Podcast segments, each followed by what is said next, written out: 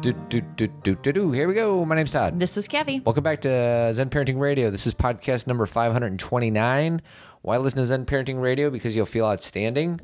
Uh, and who doesn't want to feel outstanding? And always remember that the best predictor of a child's well being is a parent's self understanding. On today's show, follow up from last week's um, podcast. What do we call it? Wounds and triggers. Wounds and triggers, yeah. Um, got a lot of feedback on that one. Maybe Mm-hmm. we did. maybe we touched a nerve. Hopefully they're not. Hopefully, nerve. Hopefully we didn't trigger them. Probably. Probably. Um, but first, a few different things. We have a Zen talk later on today. If you don't know what a Zen talk is, it's something we do with the team Zen. You ask questions, we answer, we have discussions, we support each other. It's a live podcast. Hundred percent support. What is it? What? What's our tagline? Uh, I don't remember. Hundred percent. Where's my water bottle? Has something to do with hundred percent support. Zero pressure. Zero pressure, 100% support. Thank you. Uh, tribe meeting January 29th. January 30th, we're, uh, we are doing a bystander moment screening, um, partnering up with Navigate Adolescence, raising a confident daughter February 4th. February 12th, you're going to be in Bloomingdale. And then the Talking con- about self awareness and self compassion and self care, I think. That's exactly right. And then February 28th, 28th and 29th, that's the big one. That's the conference. That's the granddaddy of them all, sweetie. Yeah, so Zen Parenting Conference, um, it is so if you want to know more about our speakers, go to zenparentingconference.com or zenparentingradio.com and click on events. Uh, when you click on events, you'll see all the events that Todd just mentioned. So it'll give you all the information about where they are in time and place and whether or not you need tickets or to register. But the conference, um, jump on it now because it's very soon and you want to make sure you can make your plans. Put it in the Google Calendar. you do that. That's where we put things. I know. It works well. Not sure what people did before Google calendars. Eh, just regular calendars. I used to have like a regular, Chandler's. like um, Chandler's. when you're little, didn't you have an assignment notebook called the Chandler's assignment notebook? Uh, I had like uh, maybe. I always think about it as like Covey. Wasn't it Franklin Covey? No, that's for like professionals. I'm talking like sixth grade stuff. Oh well, I don't remember what I used in sixth grade. I just know that We all had called Chandler's, not like Chandler Bing. I don't think I had that in DeKalb. It didn't float all the way west to DeKalb, I Illinois. don't think we had Chandler's. Um, I think we had to take care of our own uh, schedule. you guys were writing in rocks on on rock Uh, templates. not that bad, but I think there was an expectation that we just wrote it down in a notebook. Oh. A great uh, spiral bound notebook. But once I was a in college and going forward, I always had a Franklin Covey planner, and I miss those. I used to carry it around. It was like a little diary of your whole life. Do you miss Stephen Covey? I do. Have you ever met Stephen Covey? I did meet Stephen Covey twice, and I sat by him at uh, lunch once. Got to chat with him. Was got he- to introduce him. Was he as impressive of a man in his in person as he was in his writing? Uh, he was very kind and very um what's the word i'm looking for he didn't he didn't seem like he needed a lot what how do i explain that he was very comfortable in his skin Low maintenance? yeah very low maintenance and really good speaker and um was very focused and organized and i always loved hearing him speak and talking with him Do you know what the pros, uh, you know, the the publishing places and all the people that have anything to do with deciding books and names of books? They said nobody will ever buy a book that has such a long title. i know Seven. Habits of Highly Effective People. Doesn't matter what it's called. If it's good, it's going to sell. Well, uh, and since then, everybody has borrowed his because now, if you're trying to publish a book, everyone wants to know how many components. Yeah. The 20 questions you ask yourself, the 15 ways to be a good speaker, the 10 ways to change your life. Like it's kind of annoying. Yeah. Because it, it really constricts us in the way that we view things. It's a framework that certain people's brain, including mine, like. Like, okay, I get it. 20 things. Give it to me one at a time. but it's baloney because it's not just 20 things. It's a, it's a, I shouldn't say it's baloney. I think that like I love Seven Habits and it was completely effective. But for people like me who see things in a much bigger framework, um, it's not better, it's just bigger. Th- th- saying there's seven things to do, yeah. it's, that's not true. Trudy, I think there's only one thing to do. It's breathe. That's it. I should just write a book saying the one thing you need to do to survive in this world, and it'll just it'll have a 300 pages, and it'll just say breathe on every one. I know. Yeah. Yeah. I I'm just having deep thoughts about books right now. I'm in such the middle of all of that. You're in the throes. I'm in the throes of the publishing world right now, and it's um, interesting. interesting world, is it? Uh, so that shall we move on? Shall we jump? that? Let's jump. Okay, so uh, wounds and triggers. So I wanted to talk about. Does- do people have to listen to last week's to listen to this Um, week's? they don't. I think if you listen to last week's, you'll kind of this will be a, a a very natural continuation. If you didn't listen to last week, I think today will still be helpful. I and then if you really like today, then you can go back and listen to it. But you don't have to stop. You you can just listen. Um, so majority of emails we got were so just to kind of give you a little perspective about what we talked about last week we were talking about what a wound is and you know that we have healthy parts and we have wounded parts and that sometimes our wounded parts tend to take over and be really reactive. We talked about um, you know where childhood wounding comes from. You know sometimes it's an attachment wound sometimes it's a trauma wound. We also talked about um, what a trigger is which basically means that one of your wounds has been touched. Um, and we were talking about other people who've discussed this, like, you know, Eckhart Tolle calls this the pain body. Um, in this example, you know, Michael Singer, who you recommended that book last week, you know, The Untethered Soul, he talks about that those are like thorns that we have, and that if you like touch a thorn, then we kind of go off. It's like we, you know, we can't tolerate certain things because the wound that we have around that issue is so deep that we have a, a strong reaction. Definition of being triggered. It's Very basically. like tender. Like it'll, if you even just get scrape this piece, then it'll hurt a lot. it, it hurts beyond what the present moment is really having or experiencing or offering you. Right. It's really not in present time. You're reacting from something from your history and whatever's coming up in present time is activating it. And one of the you know, the examples I used is that um when you are triggered, it's almost like pressing a play button and you are replaying the wounding experience you had. You aren't doing it by choice. This is what our body and brain does is we have an experience that is very similar and all of a sudden it gets it's like we you know like i said push a play button and we we relive all those feelings and fear or um, feelings and then maybe shame, whatever it may be, whatever it evokes in us. Um, I was thinking about this is a little different, but you know, hang with me for a second.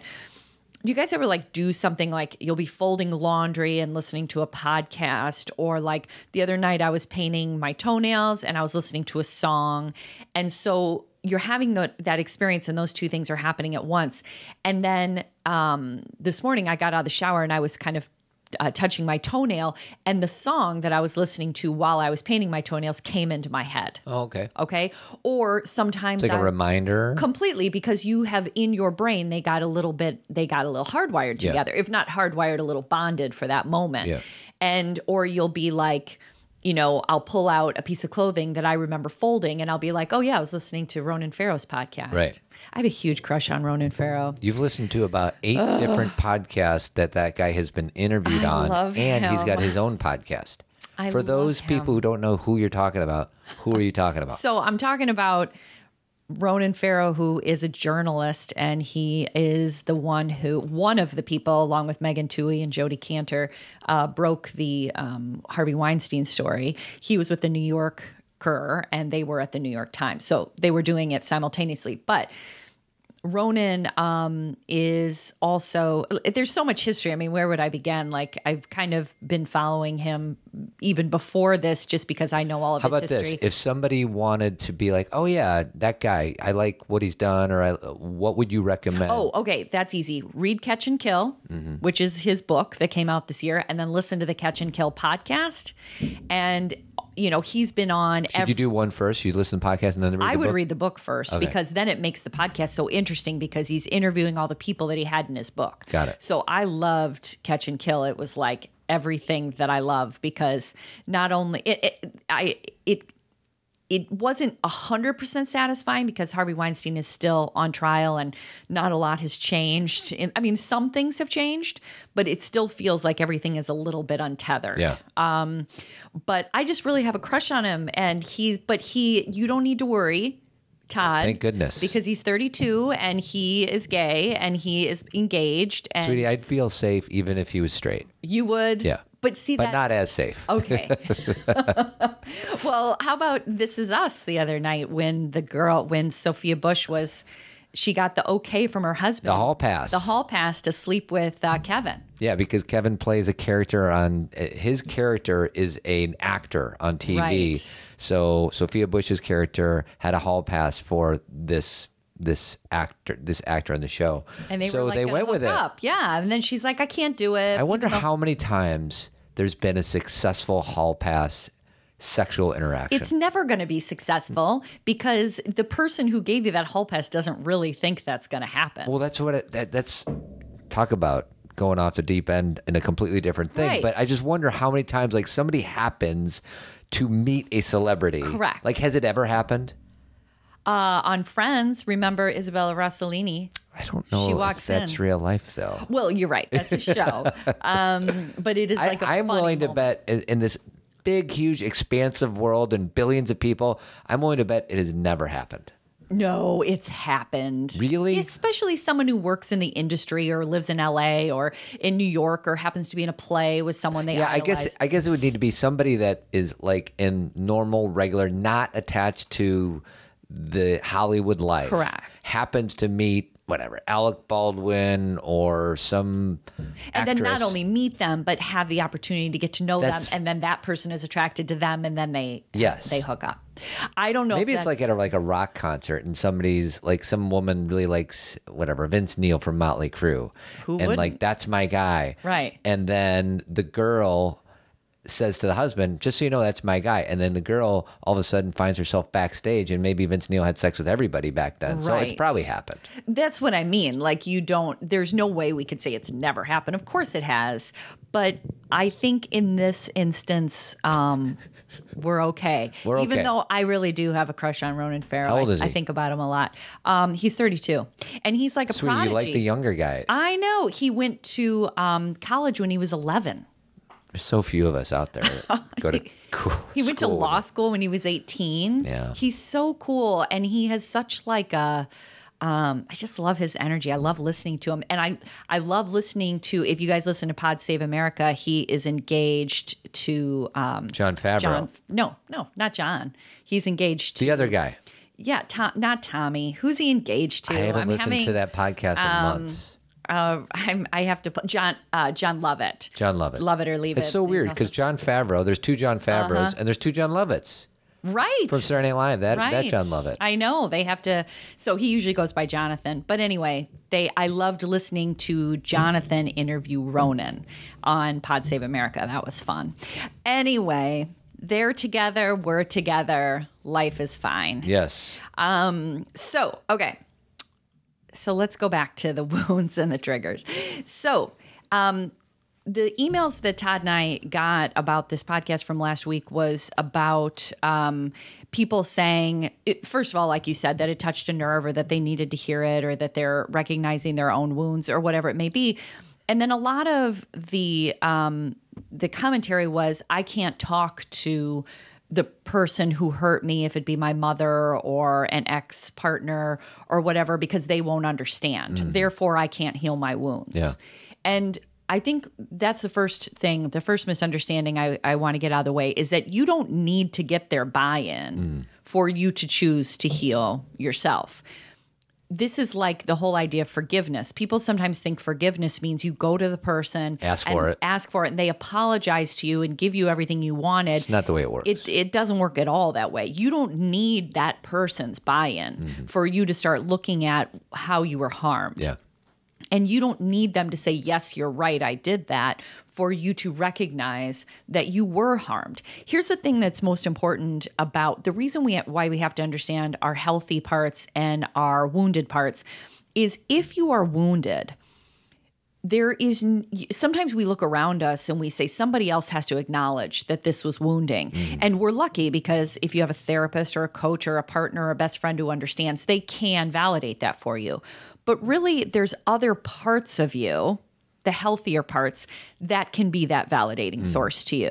Yeah. you know like you can do this completely internally. Like it's very i am a big fan of therapy and coaching and and speaking about your pain. So i'm not saying you have to do it by yourself.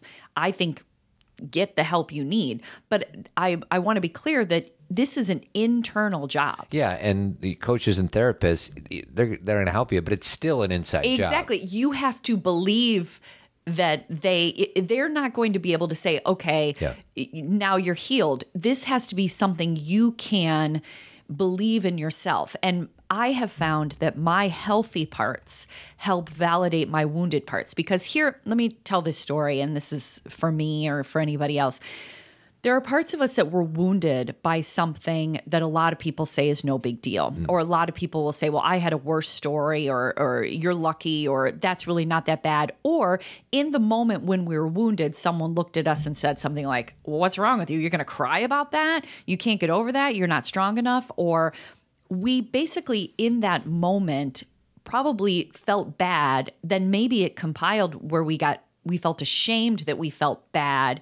And then we created the story around it where we were like, um, I shouldn't have been bothered by that. How how weak am I because I was bothered by that? And then there's all these layers on top of it. Do you see how like and the truth is if something hurts you, it doesn't matter if there's consensus from the outside world that it hurts you.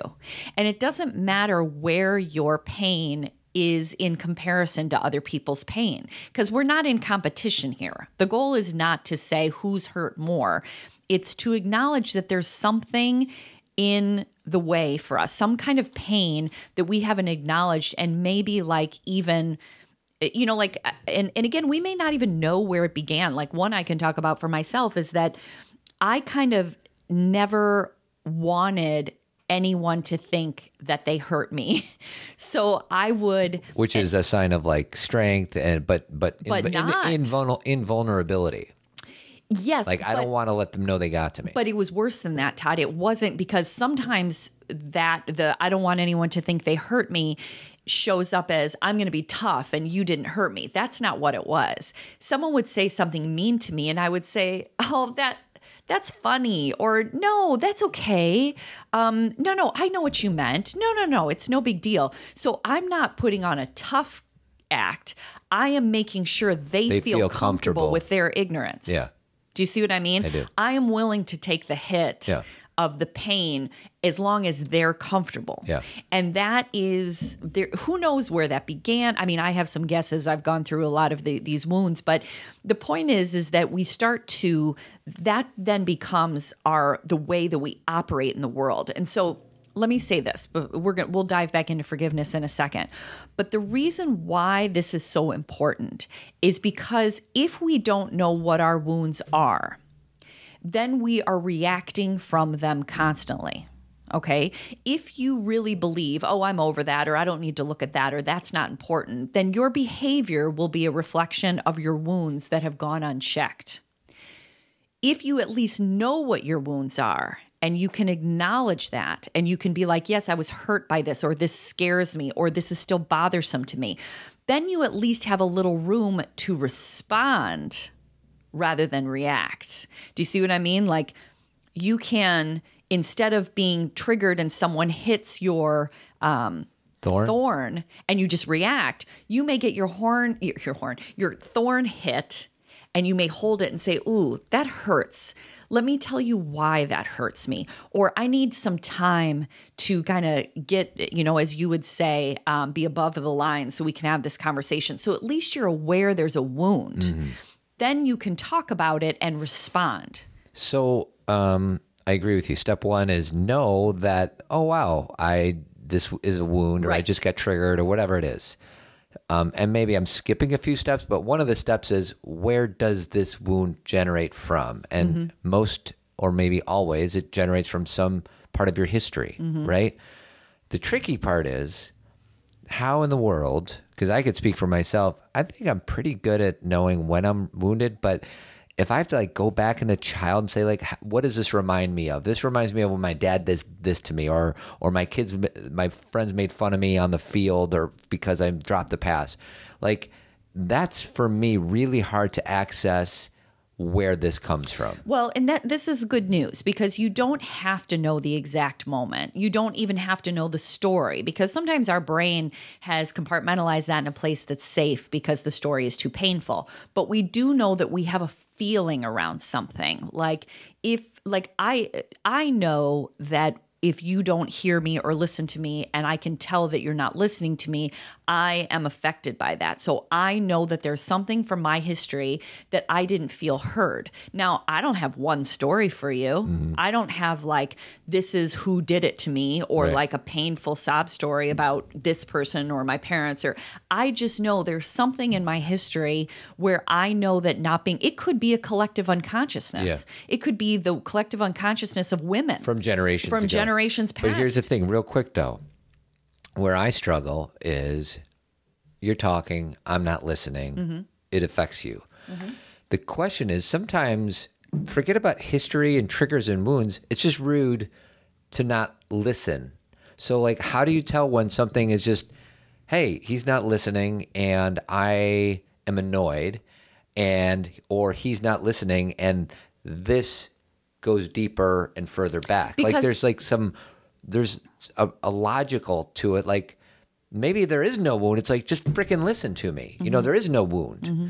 Like how do you differentiate between just natural pleasantries within a conversation of talking and listening and there's something deeper going on here Well, the, it's going to be individual, but to me, it's the reaction that I have to it. Because if someone's not listening and they're not you and it's just somebody else, I may say, Do you need a second? Or do you want me to repeat that? Mm-hmm. Like, I'm not really offended by Mm-hmm. The fact that someone was, you know, maybe looking at their phone, or I can use humor because it's present time. Yeah. So, like, sometimes I'll be at lunch with someone and I'll be telling them a story and they're like texting, and I will say something like, Do you need me to wait? Like, I use humor because I'm not really offended in that moment. I can tell that my reaction or my response is present time. But if you or maybe the person I was with who maybe meant a lot to me or I was I really did want them to hear me for whatever reason. And my reaction was to be really hurt or wounded or I shut down or I and I I I'm a sh- I shut down. I don't respond with anger. But people who do respond with anger who have an over the top response to this yeah. um, you can tell that you know we've said this before if it's hysterical it's historical Yeah.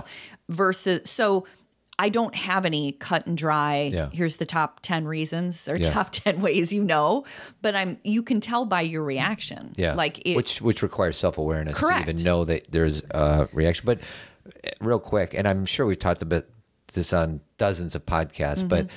why? Let's just stick with the "I'm not listening to you" Mm-hmm. example. Why would it? I think you'd be more likely to get triggered if I wasn't listening versus somebody that you is just kind of a random friend. Correct. So help me remember one more time why I am more likely to trigger you than an acquaintance. because most likely I was triggered by a caregiver of some kind, and it could have been a teacher, it could have been a coach, it could have been my parents, it could have been my sister, um, and that relationship that I had with them was close and caring, and I felt safe. They were like part of my safety and my security. Right. That's who you are to it, me. so it, you are like. You have caregiver energy, even if you're not literally my caregiver. or If- just closeness or whatever it closeness. is. Uh, and if there is somebody who I don't know or someone from work or whatever, it's not that I, when I say I don't care about them, I don't mean that literally. Of course, I care about them, but they are not part of my team. They're not part of my life in a way that can, you know, we're always affected more Mm-hmm. by the ones we love the most because we we feel uh, they are our security. Yeah. They are our family. They and when they don't hear us or see us or understand us, it hurts 10 times more than a stranger. Right. And then the irony is, let me flip this on its head for a second. The irony is sometimes in our relationships we pay more attention to what a stranger thinks about us than what our own child or partner thinks about us. Like we it's so interesting Can how I can I talk about the inner, inner circle for Yeah, a second? go ahead. Did I not clearly explain the circle of trust to you, Greg? Mm. Yeah, I think I got it. Then is there something you want to tell me? Mm, I. I don't think so. Didn't we have a discussion yesterday in the car about this? Oh, yes. You mean, yes. You mean me and Pam. Yes, I would love to talk to you about that. We're that. not talking about Pam, Greg. We're talking about you. See, if I can't trust you, Greg, then I have no choice but to put you right back outside the circle. And once you're out, you're out. There's no coming back. Hmm. Well, I would definitely like to stay inside the circle. He wants to stay. Well, then tell me the truth. This is great. Okay.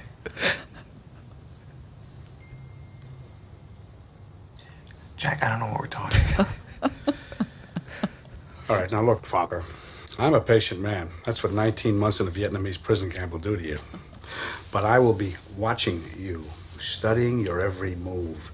And if I find that you are trying to corrupt my firstborn child, I will bring you down, baby. I will bring you down to Chinatown. Sweetie, I'm in the inner circle, aren't I? You're in my inner circle. Yes, you Thank are. goodness. I have no idea. My what favorite we're part of that about. scene is like there's like a five second pause. Like Jack, I don't know what we're talking about right now. He's like, okay. How many times have we all been in that situation? I know. where somebody's talking to us and we don't have a freaking clue what they're talking about. Well, part of that is because who they're talking to in that moment is not you. Yeah. They are talking to their person from their past. Yeah. And so stay with me, everybody. What I'm saying is when you are throwing a bunch of stuff out at someone in present time and they have no idea what you're talking Mm-hmm. about, you can pretty much, especially if you're coming from like in a really emotional place, you're basically still talking to the person from your past. By the way, that was uh, Robert De Niro talking to Ben Stiller from Meet the Parents. Yes, yes, yes, yes. So, um, I want to say something else about this, uh, about time healing wounds. Before you do that, can I interrupt you and talk about our partner of the week? Sure. Prodigy. Prodigy is an online math platform loved by more than 50 million first to eighth grade students and 1.5 million teachers worldwide. With their premium membership, they get extra features and fun rewards like exclusive pet characters, gear, and accessories that will give your child more incentive to play and keep them engaged with math practice. If you're not familiar with Prodigy, this game takes kids through a fantasy world full of epic battles and adventure, where success involves answering curriculum aligned math questions. With a premium med- membership, students often spend more time in the game, which leads to more questions answered and more math skills mastered. And with monthly, yearly, or even family memberships, you can find the premium membership that works for your family. Check out the Prodigy Premium Memberships page to find out how you can level up math learning and unlock your child's full potential. Visit prodigygame.com slash zen parenting and click get your free account to get started. All right, now go ahead. Okay, back to this. So I wanted to talk about how time heals wounds. So a lot of people say that, right? It's a, you know, Yeah, time heals all wounds. Right. And I Doesn't don't, I mean, I think that again, like all things, there's a lot of gray in here. I think that personally speaking, I have had painful experiences like, you know, the way I, my dad's been gone for a few years now. He passed away a few years ago. Obviously, the way I feel now is very different than I felt right after he, Sure. while he was sick or when he died. So, of course, time uh, makes it a little easier to sit with something painful. But I think in the kind of wounds we're talking about right now, um, that time doesn't necessarily get rid of them. I agree with you. I think so. I think it depends on the wound. It does because we need to. We we're still reacting from that old place, even it happened. Even if it happened when we were five. So time is not healing that wound. It we we're still responding from that place. Right. So it is. You know. We are. How do I want to say this? Like I wrote a bunch of words and I didn't write like a clear sentence for myself. Um, so if we are continually lashing out at people about something that happened a long time ago, meaning we're very I'm going to use the word again, triggered by something or easily offended by something, or we just go into a really childlike place when someone says something, time isn't going to do anything about that. We eventually have to go into that and at least acknowledge what it is. And to Todd's point, the question that he had before about, but what if we don't know what it is?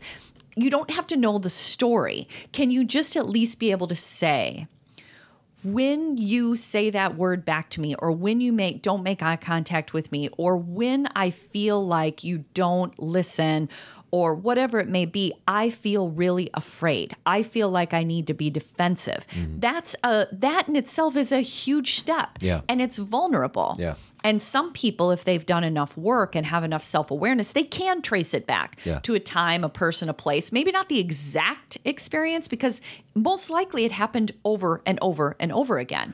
Think, you know, I was talking about wounds before. Like attachment wounds are things that happen repeatedly, messages that get conveyed repeatedly Right. and they you know they're rejecting or neglectful or like we talked about enmeshing or shaming or just my favorite just misattuned Mm. and it happens over and over so you don't have one story a trauma wound can come from like one experience of physical or sexual you know Yeah. uh, you know an experience that is threatening or feels scary or where you were harmed but most things we can't trace it to one experience Mm-hmm. but we can be honest enough to at least say, I feel scared, Mm-hmm. or I feel threatened, or I feel misunderstood when you say that. Well, and it could be as simple. I'm trying to obviously always try to give resources, but one is you can, if you find yourself getting triggered and you have the awareness that, like, oh my God, I'm tri- triggered, you can answer the simple question or, or finish a statement. From the past, this re- reminds me of Exactly. dot, dot, dot. My, my problem is most of the time, like, I don't freaking, I have no clue. Um, but it's because I'm not dropping into my heart center. You know, I'm still like coming at this from my logical brain. Well, that's what I was going to say. Is there's part of you that I think thinks you're above all of it, and and that sounds horrible. It sounds like I'm saying you think you're too smart. It's not a. I feel like I can't get there. Well, but it's the same thing. I'm using words that sound a little more shaming, and I, Mm-hmm. I didn't. That's not my intention. But I think sometimes you're like that doesn't affect me, and you Oh, do. that's yeah. That's when I'm just like putting up a wall. Right. And that is where you're like, I don't know why this affects you or bothers you. This doesn't affect me. Mm-hmm. And there is a component where we're both being harmed in that situation because I feel like you're saying that there's some kind of weakness or sensitivity that I have that I shouldn't Sure. have. And you Trudy, don't be so sensitive about these things, about these insensitive comments I'm saying. and you are basically saying look what a rock solid uh, guy i am like i'm i don't get affected and i can handle anything and there is in both of our experiences there's positive like yours is that you can be really good in crisis. Mm-hmm. Mine though is that i really do feel what's happening in a mm-hmm. room so sometimes you're missing it Yeah. you know? So it's like neither of us are wrong and neither of us it's not like you're above me or i'm above you but there is i think for you a sense sometimes where you're like why would i go how's this sentence sit with you? Why would i go into something painful like i think there's part of you that's like why would i Of course, it's short term, long term. Correct. Because my answer is I don't want to go there because that's going to hurt. Right. The long term is if I go there and go through it, Right. I'm going to come out clean and better and stronger and more confident or more loving on the other side. or more understanding of yourself. Yeah. Because like there it's not like there's a lot of behaviors you need to correct. I Yeah. think that you're very kind and compassionate. Like there's nothing where I'm like, wow, you need to get that anger under control. That, that's not an issue for you. Um, but I think that there would be things that would make more sense to you. Mm-hmm. You know, like I think it would um, enrich your your life. For sure. And and I actually did a little bit of that this weekend. I was on a my my annual men's retreat and you know everybody I had 22 guys that were part of it and I saw a lot of guys kind of going back and healing some of these wounds and it's just so empowering to see it. And um so anyways, shout out to all you guys that were there with me this weekend. Well, like hear hear me on this, and this may be able to give you some like understanding of of you. And people say this about me, by the way. But I, uh, well, let me start with you, and then I'll I'll say this about me. I think sometimes you go through life thinking, how do I understand other people better? Yeah. How, Kathy, how do I understand you better? How do I understand these guys better? How do I understand? Not doing my work. and you're working you think everybody else needs to be understood that you're kind of fine. Yeah. and that everybody else needs to be understood people i get that pushback uh, from people i work with where they're like you know we're sharing all these vulnerabilities and you're not but there are certain situations where i am in like when i'm running a group or when i'm doing one-on-one work or one on you know family work with people that's not my time to be vulnerable. But i do have a therapist and i do have people you know a few people in my life including you mm-hmm. who i'm very I can go into a puddle with, Sure. you know, like where I can be like, I can't see this clearly. Yeah. So I think that's the thing is there is a, a version of the world, and this is not just about Todd and I. The reason I'm bringing this up is I think a lot of us, especially, and correct me if I'm wrong, Todd, I don't want to talk about men out of turn, but I think men a lot are like, how do I understand my wife? And Of how do I get to know that? And they're not looking at themselves. No, course not. They're looking at everybody else as the problem. Well, and you know, I can only say that for myself. Like I'm always trying to like process somebody or or help support you because everything's directed outward. I'm too scared to look in the mirror and see or look into my own past and you know, it's it's a scarier place to be. Right. And as guys, we're you can't be scared. If you're scared, you're not a man. Right. And the and so it's better to just not even be scared and say Put up a wall, gonna-" man. Well, and it's interesting. So let's go into that idea because th- what I because I do uh, EMDR with my therapist and what I have found is in present time you get a crack. And what that means is something in present time bothers you more than it should. Like what I always say to her is this thing is really bothering me mm-hmm. and it does it feels out of context. It feels bigger than it should be. And that is the crack into the wound. Mm-hmm. Do you see what I mean? Yeah. That you don't have to be like I'm just going to do a bunch of inner child work and just you know talk to my inner child. If you are having an experience in present time that is completely blown out of proportion, that's like the portal. That's Yeah. the gateway to that pain from your past. For sure, and it's funny. Well, something happened to me this weekend, and uh, there, with, without getting into details, there was a point in the weekend where I was challenged to go inward, Mm-hmm. and I there was a crack, and you know, I started. What's the word? There's a word that one of the guys in the weekend said. Um, Rationalizing. no, no, no. I started going there. Oh, good. And then I st- and then I You caught myself. yourself, right. I um my my lip starts quivering. Yes, like the Todd Adams cry. quiver Yeah. and I, I I got there and it felt good like but that was the crack but I couldn't dive in Right. that's as far as I can go in Right. that moment and that's fine whereas other guys they see the crack and then they just there's no longer a crack they're just jumping in with both feet Correct. and so we all and you know I need to bless myself like the quiver was good like I'm okay with the quiver I'm not going to shame myself because that's as far as I can go Right. So, anyways. yeah, and that's you know the, exactly like there is no like, well, it should have been better, it should have been deeper. It's pretty good. Yeah. I mean, at least they're like, at least you're acknowledging the crack. Mm-hmm. At least there's like, you know, and again, as the quote says, you know, that's how the light gets in. Yeah. Like if you it acknowledge there's a crack there and you like step into it and feel it, that's how it's not about. And again.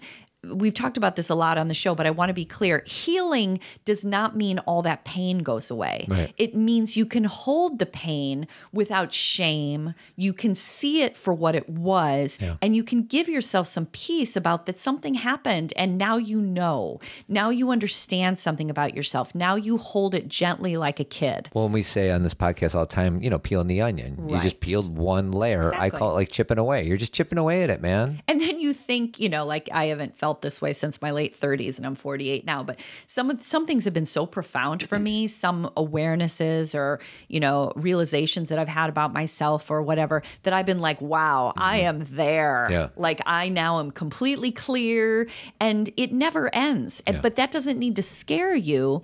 It I'm talking to everybody listening right now. You don't need to be afraid of that. It's the recognition that anything that is affecting us our brain is processing in a certain way and taking us back in time because our brain likes to it, we like to see patterns right? And so when something starts to feel like a pattern it you know like oh i've experienced this before. Oh it's going to feel like this. Oh it's going to be scary. Things are going to go bad. Again our history if we had bad experiences, give us a maladaptive viewpoint. Remember when I talked about this last week? Like, if something negative happened to us when we were seven and we knew there was nothing we could do about it because we depended on others or there's no one to talk to, it gave us a maladaptive viewpoint of, I can't trust anybody. Mm-hmm. Now at 48, I may have an experience that gives me that feeling of powerlessness, but I have to acknowledge it and say, you know what? All the things that were happening then they're not true right now Yeah. even though i acknowledge that pain and i don't push it away now i can have a more adaptive viewpoint on this ex- this present time experience So I have a uh, I have a question for you. Okay. I'm going to play a clip from a movie. Okay. And it's always the clip that I always refer to. You might even know where I'm I going. know it Where am I going? It's Good Will Hunting. Right. You And this love is your Matt- cathartic moment. Right. And and um I have very few of these. Let's just say that. Okay. So I'm going to play it just because it's an awesome movie. Look at me, son. It's not your fault. I know. It's not your fault. I know. No, no, you don't. It's not your fault. Hmm? I know. It's not your fault. All right. It's not your fault. It's not your fault. Don't f- with me. It's not your fault. Don't f- with me, all right? Don't f- with me, Sean. Not you. It's not your fault.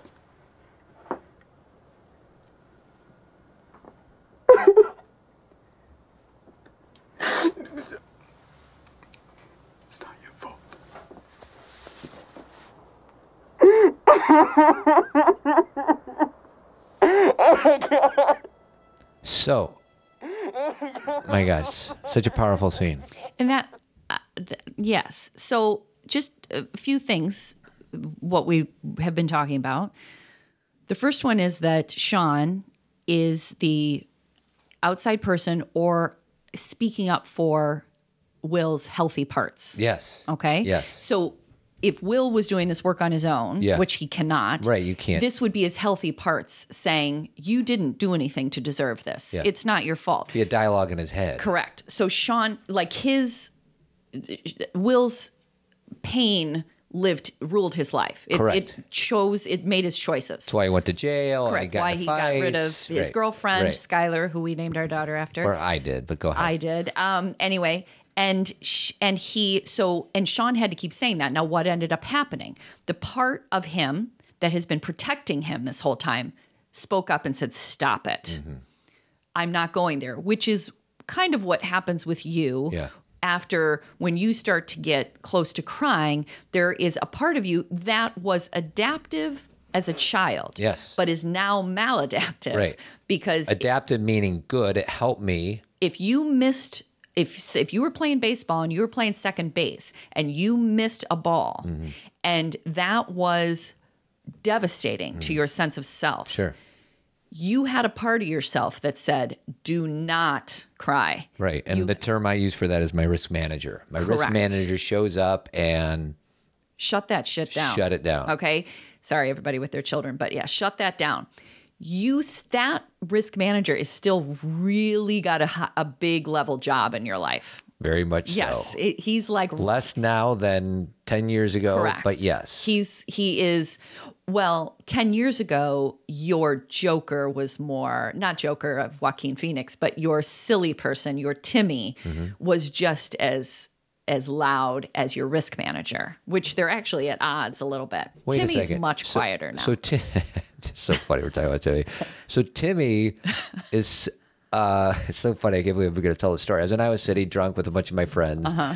and when I'm sometimes when I'm drunk, um, or, Historically, you don't do this anymore. or when I even sometimes I'm sober, I just I just regress into childhood and, Mm-hmm. and sometimes a healthy way. Like I become joyful, playful, and all that.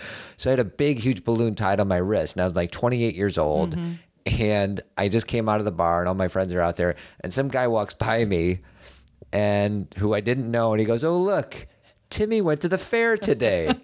so that so now my question is, how does Timmy? I, I don't know how. so Timmy was a protection for you too. how, how- okay, because how? Timmy Timmy just thought life Timmy's like life is tough, but I'm going to have fun. yes, And I I'm going to love stay Timmy. out till 5. Yes. See, but Timmy is a child and Timmy can't have 3 children and a wife and pay attention to Correct. them. But it's okay if Timmy shows up every now and again. Of course, because and Timmy will never go away. Right. Like this is the thing about our parts. Even our Hopefully, you know, because and I'm not talking about me. I'm talking about all of us. Like, don't ever lose that. Right? Well, eh, here's the thing every part of us that is wounded is not mean or evil. Yeah. It's wounded. Yeah. So if you can acknowledge that wounded part You of you, turn it into it will not healthy. treat you poorly. Right. It will not cause the the yeah, this gets so intricate. And like, please, everybody listening, just disclaimer go talk to your therapist about this. Okay.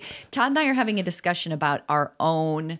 You know, you can't, don't sit here and do some analyzing of yourself and say, that's it. Like, Yeah. this is work. Well, that, that'd be a start, but then go talk to your therapist then go talk it. to your therapist because this is inner child work every piece of you my belief system and i i know this for a fact for me but you guys have to take what you know we are born good every part of us is good we are pure we are all those beautiful things then things happen we learn things things that don't jive with who we are someone hurts us Society, parents, coaches. Exactly. School, education, even some good things can hurt us. Sure. And then all these pieces of us, some of them are mad Hmm. for good reason. Some of them are protective, Hmm. like Will's, you know, that protective part saved his butt Yes. so many times. Right. But it also got him into fights Yes. on the schoolyard. Yes. And your part that showed up for you was so helpful in baseball, or maybe with your brother, or maybe Mm-hmm. or you know my parents are fighting i had to shut all, All of this crap off. down the problem is i'm no longer seven years old hiding underneath the covers hoping my parents aren't going to fight anymore Right. i'm 47 Right. and i need to be vulnerable and accessible to the people around me And that protector, I don't know what it looks like to you. I don't know who what the name is of that protector, but that protector needs to know you're okay. Mm-hmm. And unless you acknowledge that protector and give it some room to talk to you mm-hmm. and allow it to say, but you're I'm protecting you from this pain underneath. See, this is a layer thing. Mm-hmm.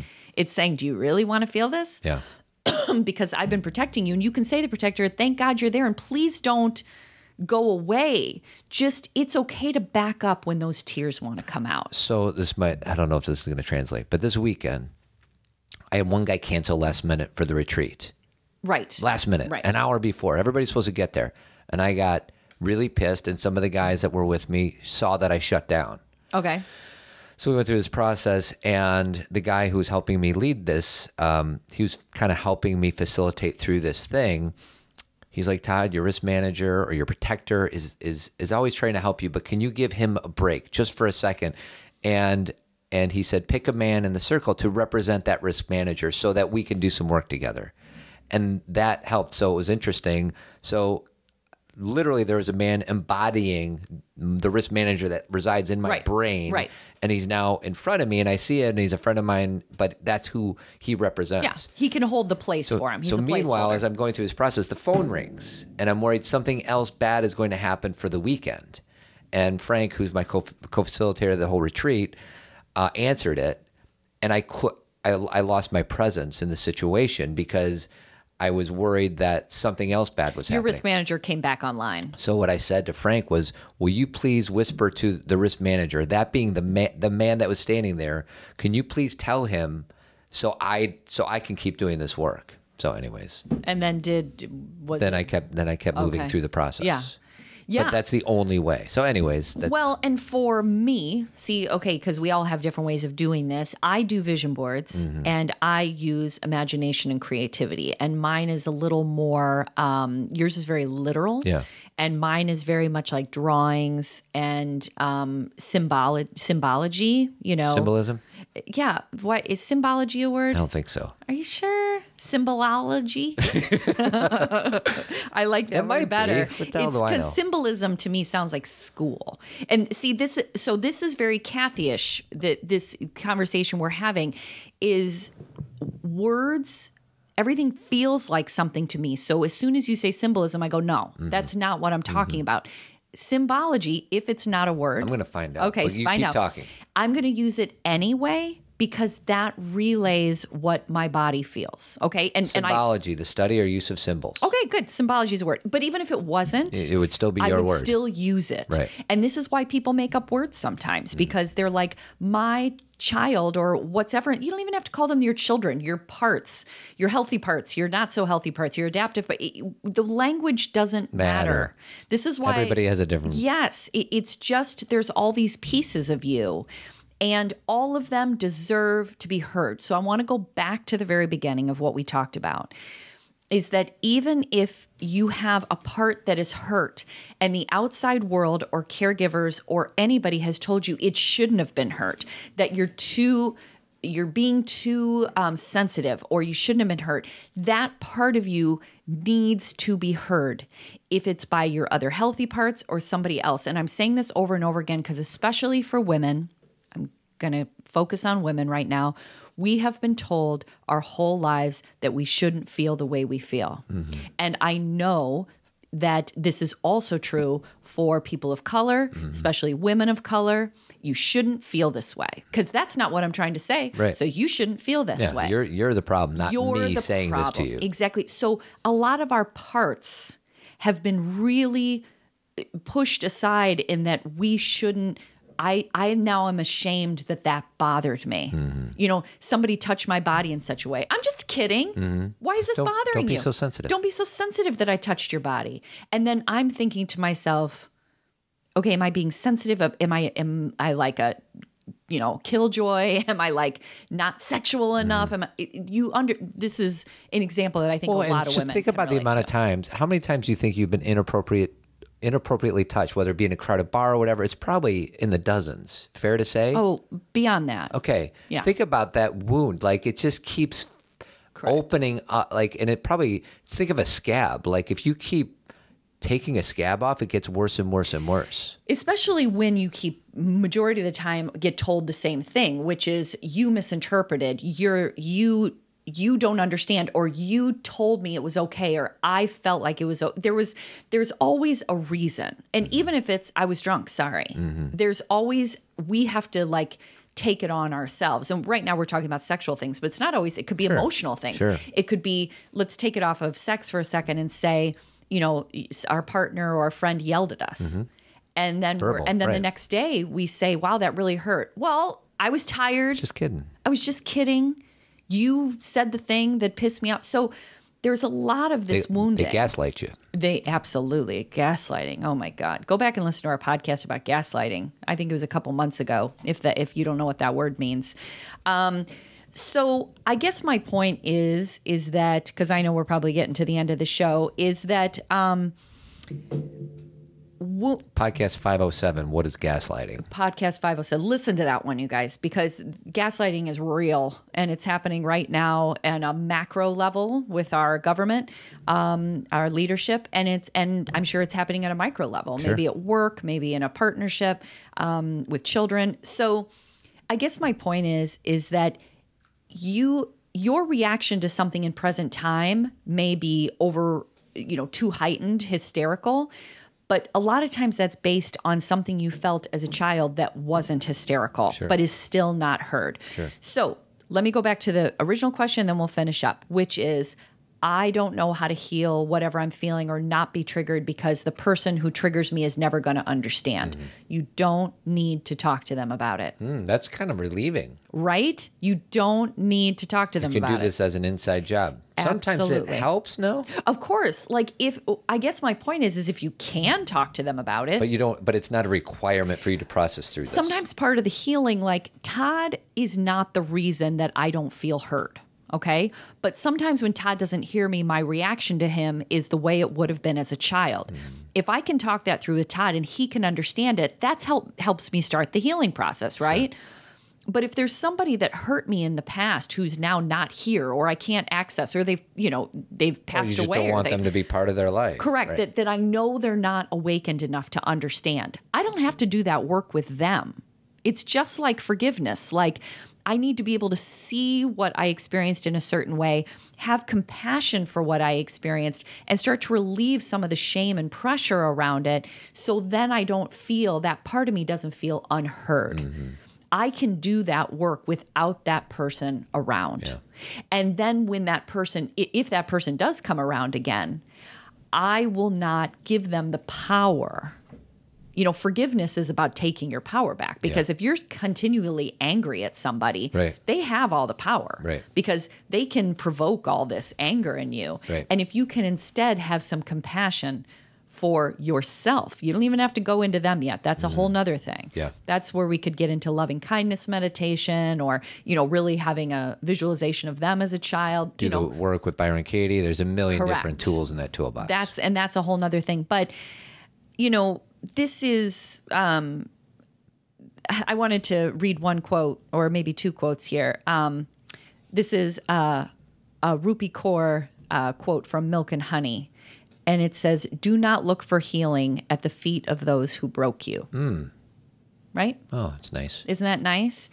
And the other one, the other, this is also from Milk and Honey because obviously I've been reading quotes from her What is- lately. Rupi Kaur. So Rupi Kaur is a person's name, uh-huh. and Milk and Honey is, Is the the name of the book. book. Okay, mm-hmm. um, she says, How you love yourself is how you teach others to love you.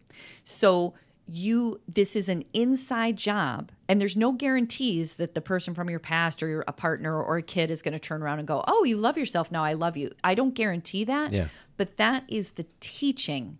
If you are, if you are harmful to yourself and you are self harming and self shaming, people feel that energy and watch that and follow your lead mm-hmm. if they know they can get away with stuff with you because you're going to be shame it's it's this is you know the best predictor of a child's well-being is a parent's self-understanding boom. that's I'm Drop gonna- the mic, sweetie. yes that's it Um. Okay, that was fun.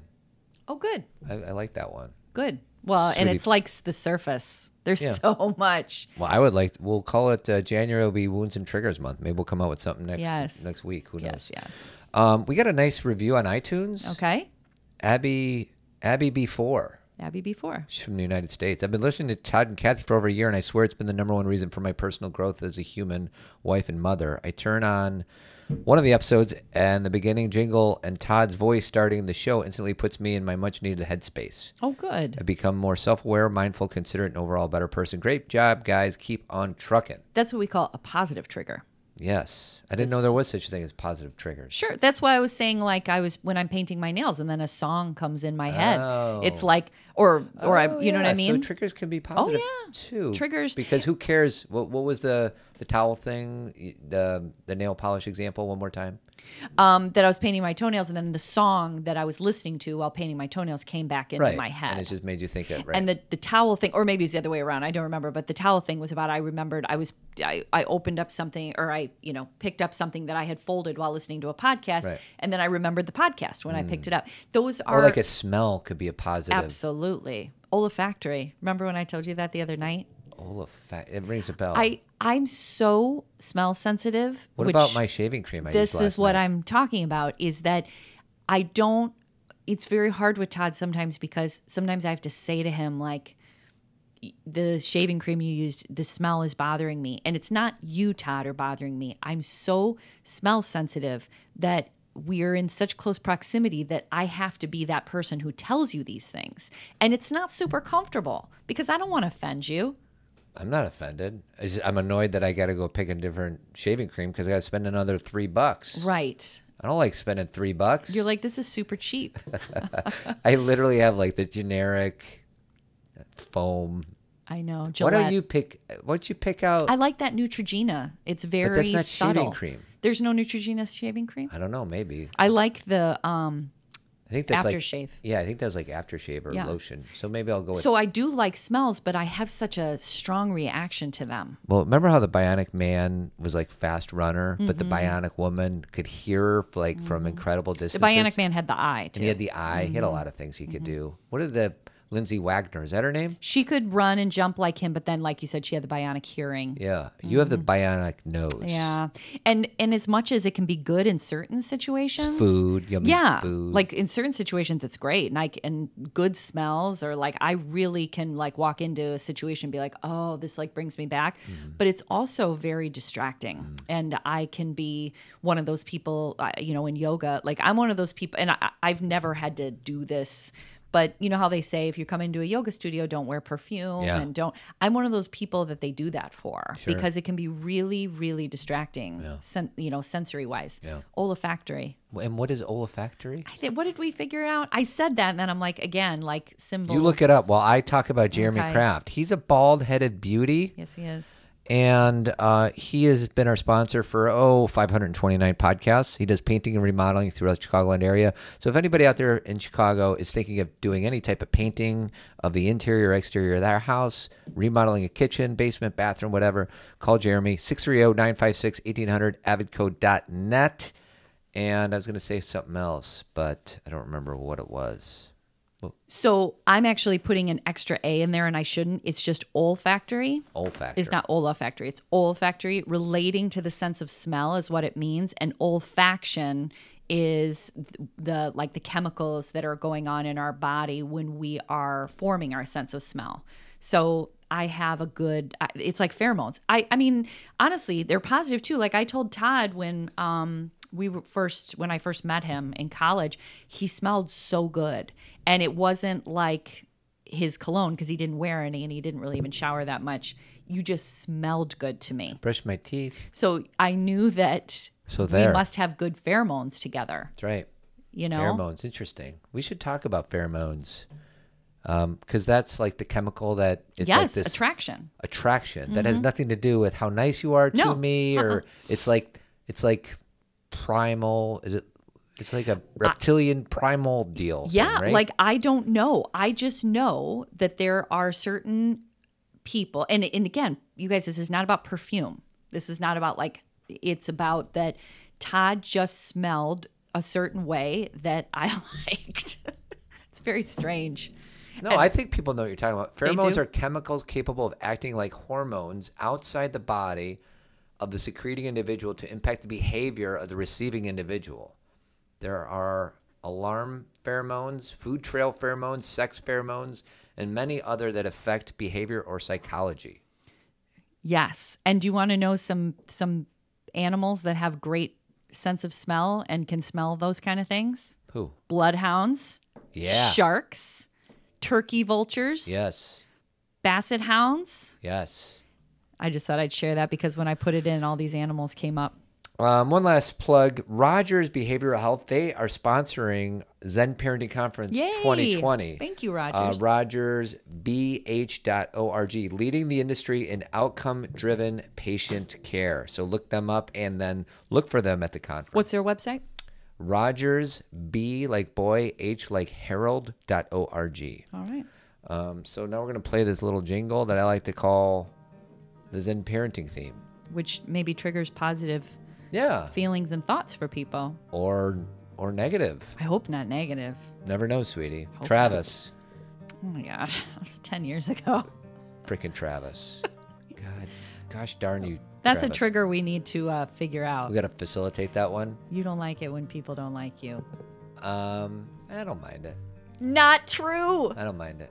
You are making that up. Fine. You care. Travis, I love you. Wherever you are. the crack was there and you didn't walk through. No, I did not. We had no time. Keep trucking. Thanks for listening, everyone. Remember to subscribe to the podcast so you never miss an episode. And feel free to leave a five star review on iTunes. It helps people find us. Also, subscribe and review our Pop Culturing podcast, a Gen X viewpoint on movies and TV with an emphasis on personal growth and self awareness. It's basically the flip side of Zen Parenting Radio. Do you want more Zen parenting? Check out our third podcast, otherwise known as Team Zen.